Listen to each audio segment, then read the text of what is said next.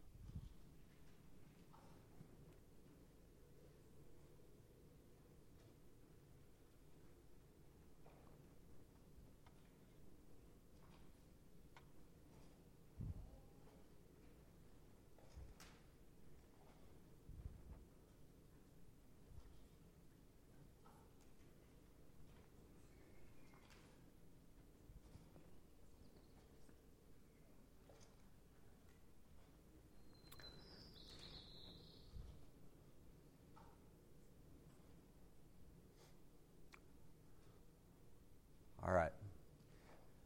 Some of you, some of you may have enjoyed that. some of you have, may have been miserable that whole time. Uh, let's go to the next one.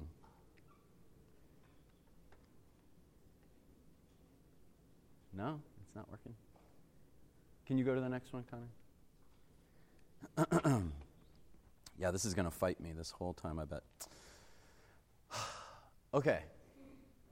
I, how many of you thought, like, I wonder what's going to happen in this video that we're watching? Like, is there something going to happen? Is, is an animal going to pop out from behind a rock? Or is he going to meet someone on the way? Or is like, is, is anything going to happen in this video?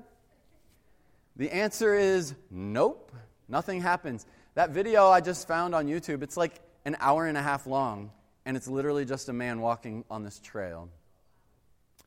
And I just picked like a three minute clip, and I thought I would torture you, torture you with about two minutes of it before I started talking. But it makes me, makes me wonder. When, when was, you don't have to raise your hands, or I don't, we don't need to take an actual formal poll. When was the last time you went for a walk in nature where it was like that. You're not next to a road. You're just, all you can hear is your feet crunching on the trail and birds or the wind. It may have been a while. Here in Michigan, the winters kind of put that out of commission. When was the last time you walked to the store instead of drove your car to the store? When was the last time you had a conversation with someone while you were walking from one place to another? Oh, sorry.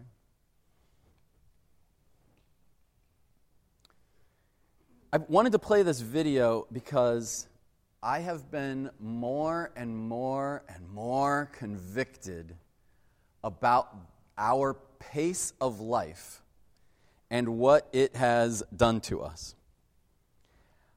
As time goes on, I start to see this shocking difference between the way that Jesus lived. I'm talking about literal, the way he lived day to day and the way we live. And if I said, hey, how many of us want to live like Jesus? I'm, I'm guessing most of our hands would go up. But when we say live like Jesus, we think like righteousness and holiness and connection to God, and that's good, that's fine. But I have just been more and more convicted about the actual way we live is vastly different than anything that you will see in the Bible. Now, I'm not saying that we have to like sell your house and go, you know, live in a hut somewhere. But I, there are some important lessons I want to learn. So, th- what we're going to do is start a series called Along the Way. And we are going to try to get in touch with a couple things how different we live from the way Jesus lived. And then we're going to learn some lessons as we go. This is going to be a month long series. It's going to take us up through Palm Sundays next week. If you didn't know, Palm Sunday, then Easter, and then the week after Easter. And I, I truly believe that if we can learn how to slow down and ask ourselves some very important questions, it has a transforming power. I am uh, going to recommend these two books. I don't know why they're not coming up on the screen. These two books The Ruthless Elimination of Hurry and An Unhurried Life. Well, I just wanted to pull out two quotes and I wanted to read them to us. John Mark Comer says this in The Ruthless Elimination of Hurry To walk with Jesus is to walk with a slow, unhurried pace. Hurry is the death of prayer and only impedes and spoils our work. It never advances it. And that might go completely against everything that you have taught yourself or been taught about our modern day culture. Uh, here's another one from The Unhurried Life and Unhurried Life. I'm going to restart this. I wonder about those people who have expressed disappointment in their years of busyness. Not business, busyness. Their years of faithfully laboring at what they were told would result in their maturity and spiritual growth, only to find that they were more busy than they were rooted in Christ and growing in Him. Such dissatisfaction is evidence that there wasn't much spiritual life in their efforts. That is super convicting. But what we have been taught in the modern, especially Western culture, American culture, is that, man, if you slow down, you are wasting your life. Has anyone ever said, guys, I said this, so you can, I said this too. Don't, don't be, I'll sleep when I'm dead. Yep. No, I don't take naps. I don't. I, I, I, get my, I get very little sleep. I'll sleep when I'm dead. Um, except when you're, you won't enjoy it when you're dead, and it won't help you wake up and live a productive life. I want us to really think about this. We're going to look at these four weeks. We're going to look at these four times of going uh, towards the end of Jesus' ministry. But there's two things that I want us to remember about all of these lessons that we're going to look at. All of these stories are about disciples of Jesus, sometimes with Jesus, sometimes without Jesus. Disciples of Jesus moving from one place to another. Okay? Usually walking, as we're going to see, but this is integral to the lifestyle. If you want to get from Jerusalem to Jericho, you can't jump in your car. I mean, it would be a very fast car ride. You can't jump on a train or anything. You literally, either you need to get on an animal or you need to walk. And Jesus did this a lot. Or they got into a boat if they were going across the Sea of Galilee. But, but we were moving from one place to another. And I feel like I have a car. I'm not going to sell my car. But I feel like we don't do this anymore. In our cars, we like magically teleport to another place. Whereas someone back in the Bible would have to travel, will, like intentionally put one foot in front of the other and travel. The other thing, though, is this, and this is important that on their way from their origin to their destination, they find something. Something happens. They're taught something, they meet someone, they see something that is more important than where they were going. And that will make sense, and it'll be a different thing every week. And so here are the four weeks that we're going to look at approaching, that's today, entering, discovering, and leaving. And so, approaching is what we're going to look at today. We're going to look at three interactions that Jesus had with his disciples on the way to Jerusalem. This is on the way, the last time going to Jerusalem. Like, he's going to go, he's going to spend a week there, and then he's going to be uh, arrested and murdered. And, he ha- and on the way, he had these three interactions we're going to look at. Next week, we're going to look at entering. This is Palm Sunday. This is when Jesus is entering Jerusalem on the donkey and the palm branches, and they're putting the coats down. Remember that?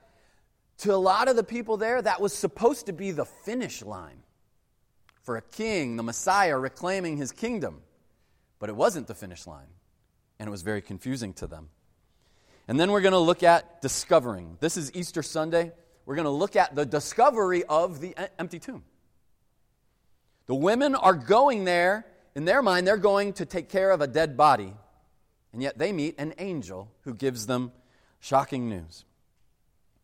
And then I want to keep going past Easter because there's another awesome story that happens after uh, the resurrection of Jesus, and that is leaving when the disciples, there's two disciples who leave to go to Emmaus, and it's this long walk, and on the way, they actually have an interaction with the risen Lord Jesus.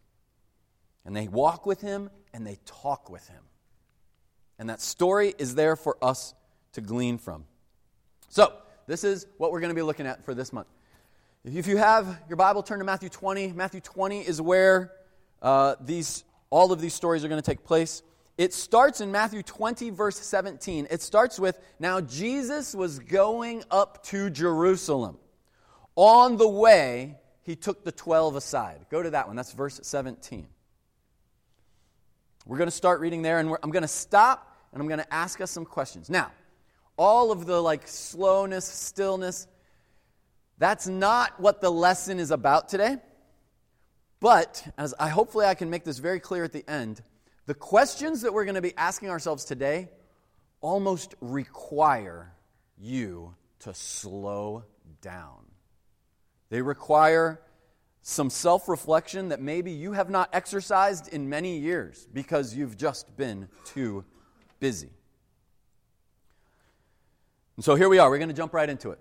The point number one, the first story, we're going to look at the truths we reject.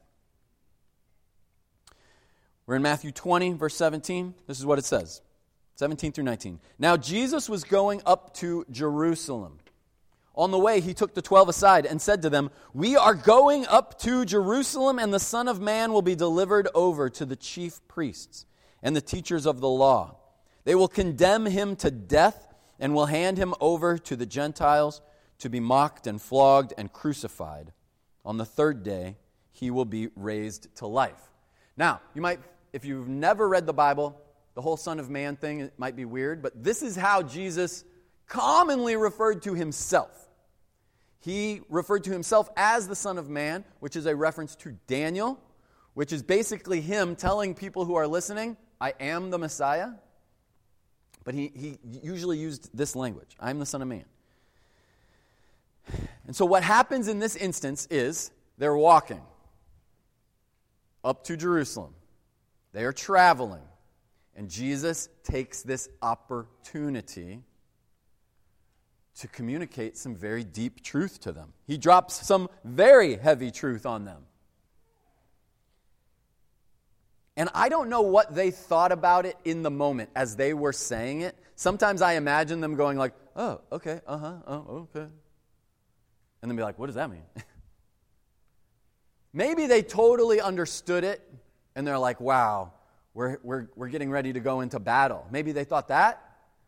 Maybe they perfectly understood what he was saying, but whatever they thought in the moment, we know that later they forgot it and they rejected it.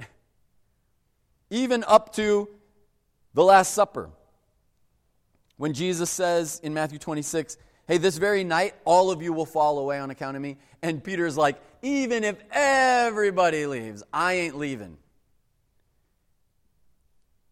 And Jesus is like, Oh, you're so silly. And so, what we have here is again, they're traveling up to Jerusalem.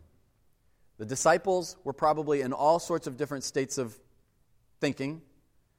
And yet, Jesus says, Hey, hey, guys, I'm going to do a little pull aside right here. And I just want you to know what's about to happen. I'm going to be arrested, flogged, murdered. I'm going to raise from the dead. And yet, what we see later is that they rejected this very deep truth about Jesus. And so I have a question for you, and I'm going to have this at the end of every point. What is the truth about Jesus that I have been rejecting? If Jesus did a pull aside with you right now and said, Hey, I know life's busy, come around here. I'm going to I'm going to take this time to pull you aside, and I want to, I want to give you some truth about who I am and about our relationship and about life. You would you probably think that whatever Jesus told you, you would accept 100% and uh, you would move forward in that truth. The reality is, not only did the disciples not do that, but we also reject the truth about Jesus in the Bible regularly. If I say, hey, Jesus loves you, you might go, yeah, I know. but you reject the deep spiritual implications of Jesus' love on a regular basis. If I say, hey, Jesus wants a covenant relationship with you, he wants to partner with you to like change the world, you might be like, yeah, I know. but we reject the deep spiritual truths at work in that statement. If I say, hey, Jesus does not want you just to like get good at being religious. He doesn't want he wants you to stop polishing up your church mask and learning how to like put on a good show. That is a truth about Jesus that I rejected for a long time.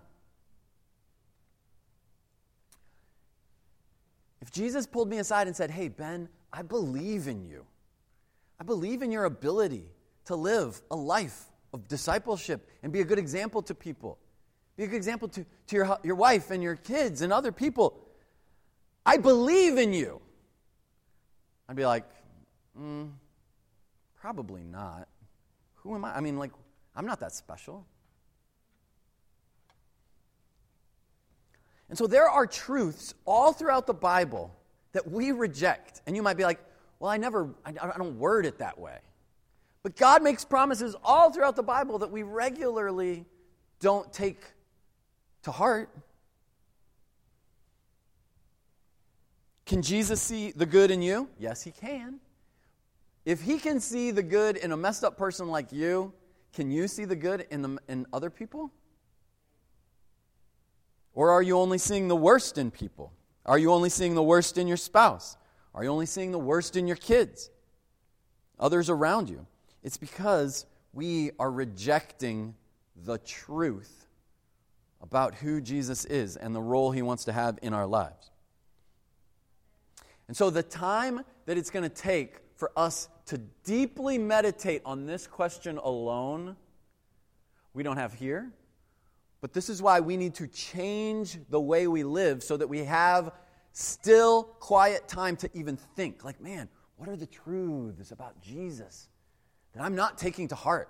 I'm living as though I think they're lies. I'm living as though I reject them. And that, that answer might not be coming to you right now. It's because we're so busy and we never have time to self reflect. We're going to keep going. The lies we believe. So here's, we're going to keep reading.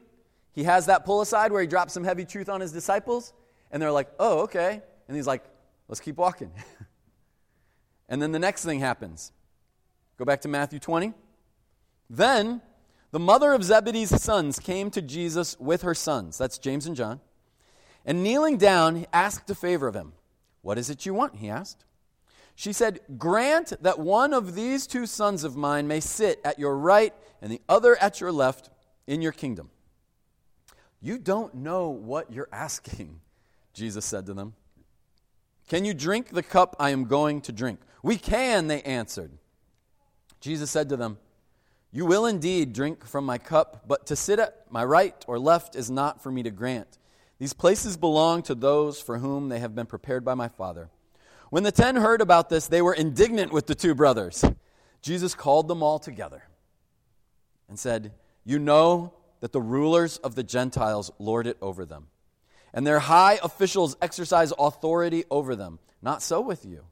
Instead, whoever wants to become great among you must be your servant, and whoever wants to be first must be your slave. Just as the Son of Man did not come to be served, but to serve and to give his life as a ransom for many. And so when he says, hey, you will, you will drink from the cup that I'm going to drink from, uh, that's true. James, this is tradition, this isn't biblical, but tradition holds that James was martyred. He was murdered by a Roman, um, well, actually by Herod, Herod Agrippa.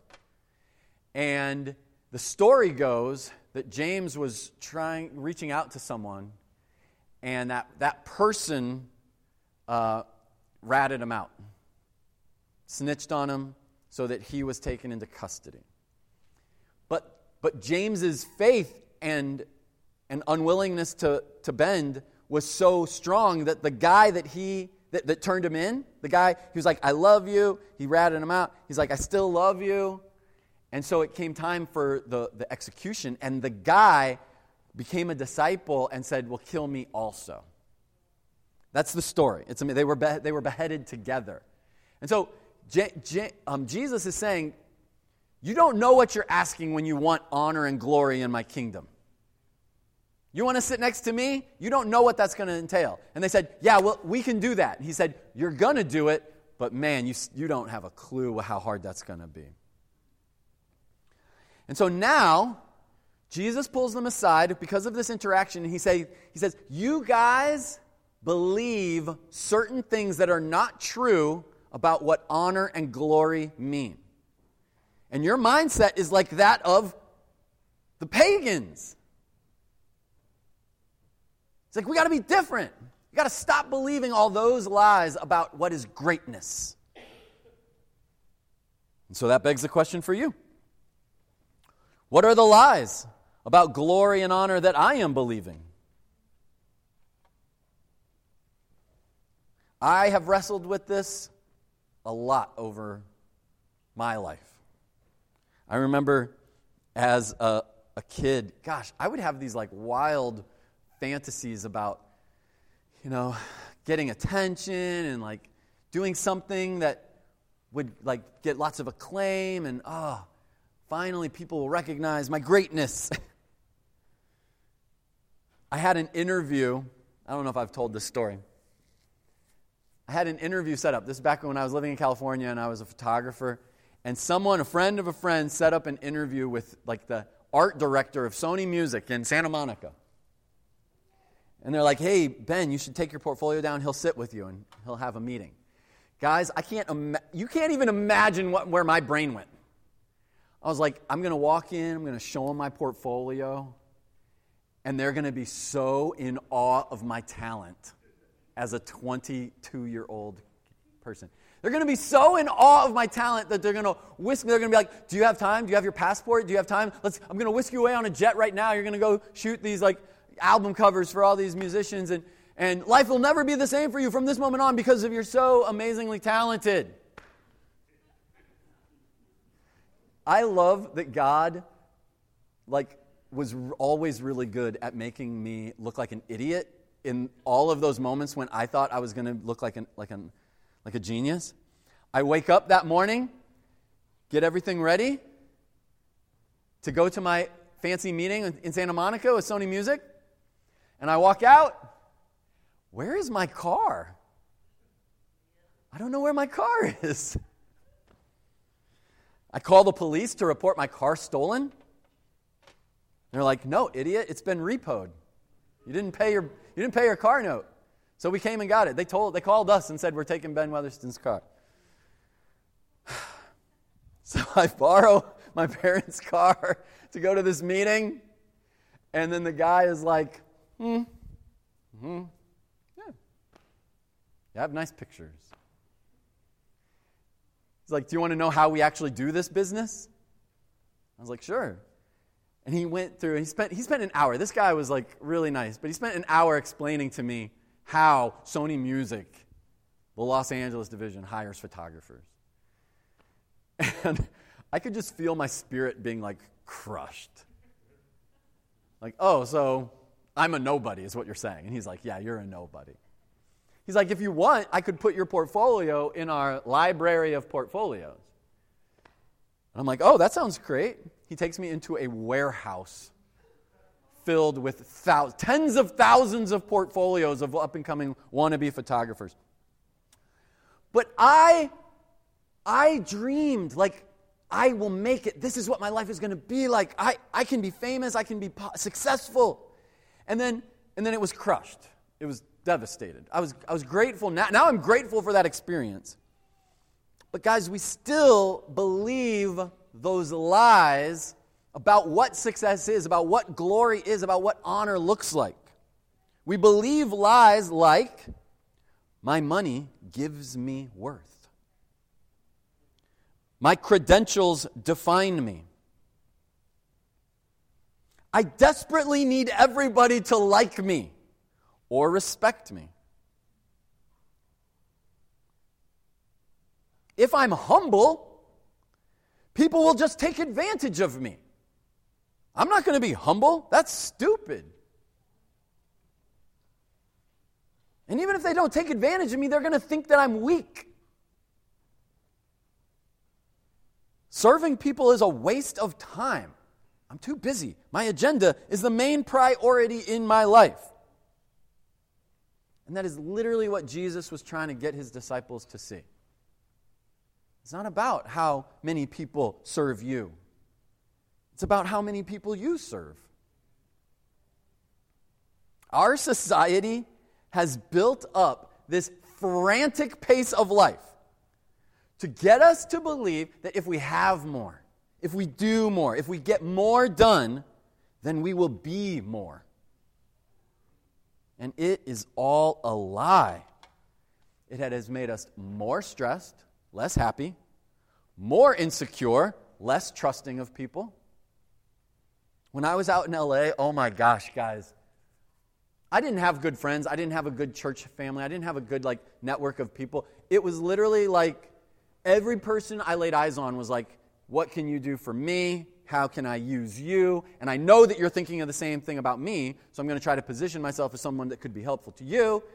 And it was just, I eventually was like, I don't belong here. I can't, I can't live here. I need to go back to the Midwest. The test is to make sure that we're always going back to what Jesus said. How's my service? How am I serving others, including my family? Do people look at me and see a life that meets needs? Do people look at me and see a life that meets the needs of others?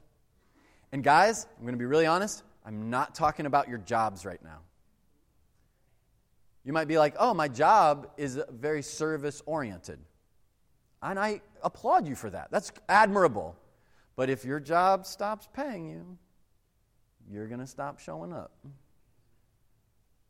It's not service, it's a transaction that you have for an amount of money, right?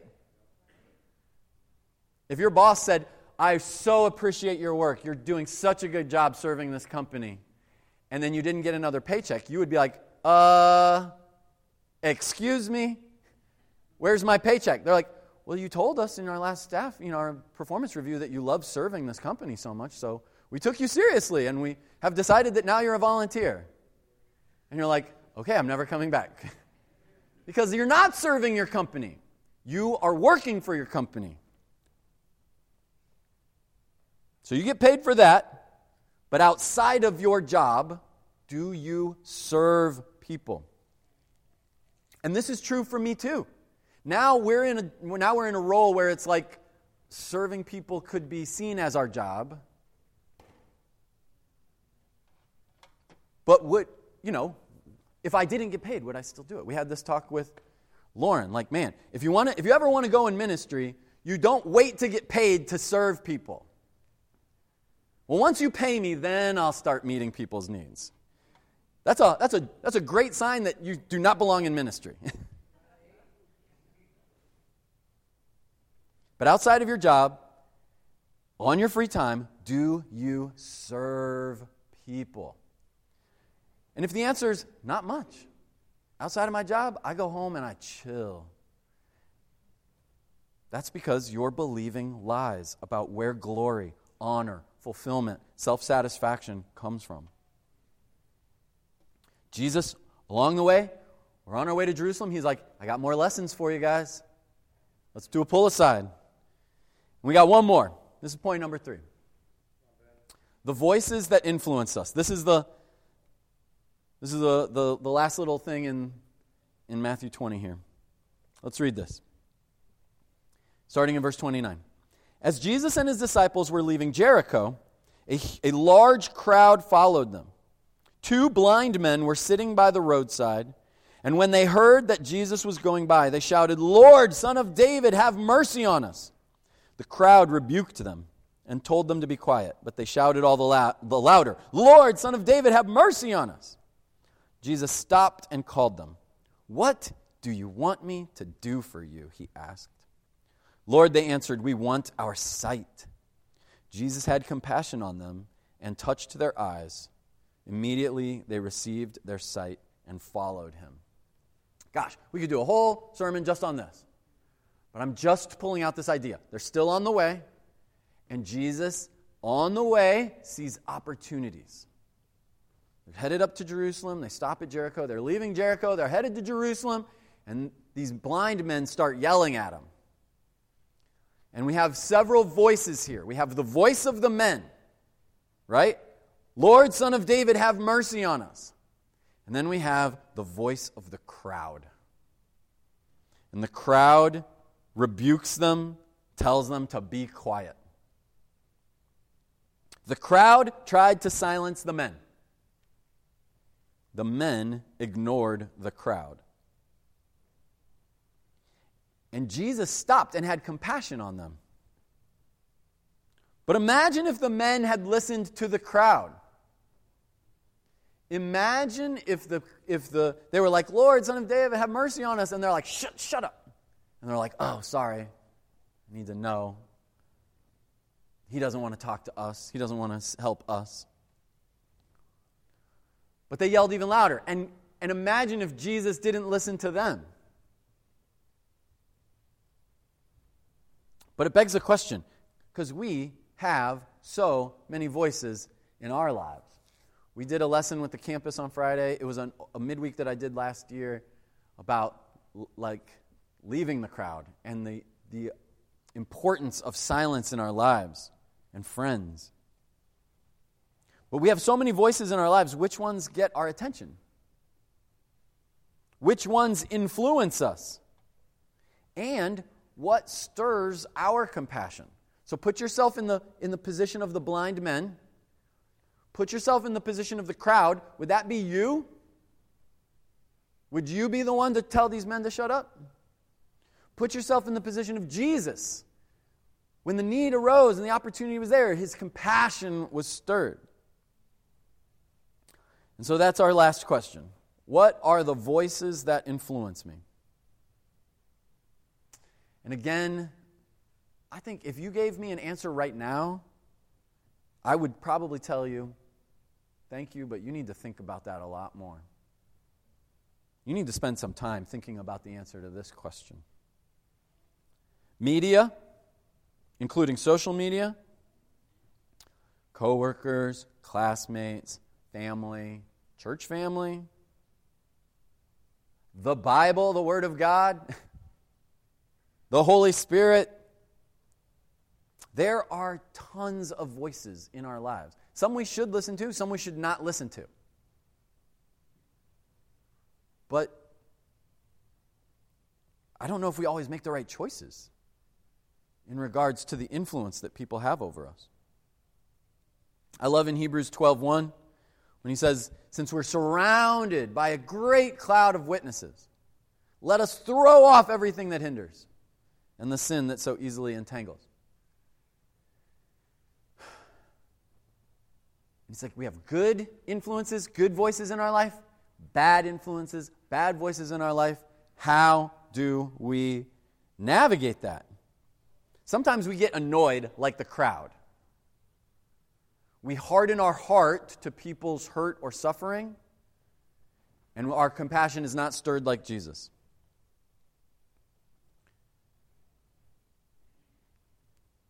If your life, I'm going to say this, this is interesting. If your life is too busy to pray, you are kind of like the blind men listening to the crowd and shutting up, not calling out to Jesus, but listening to the crowd.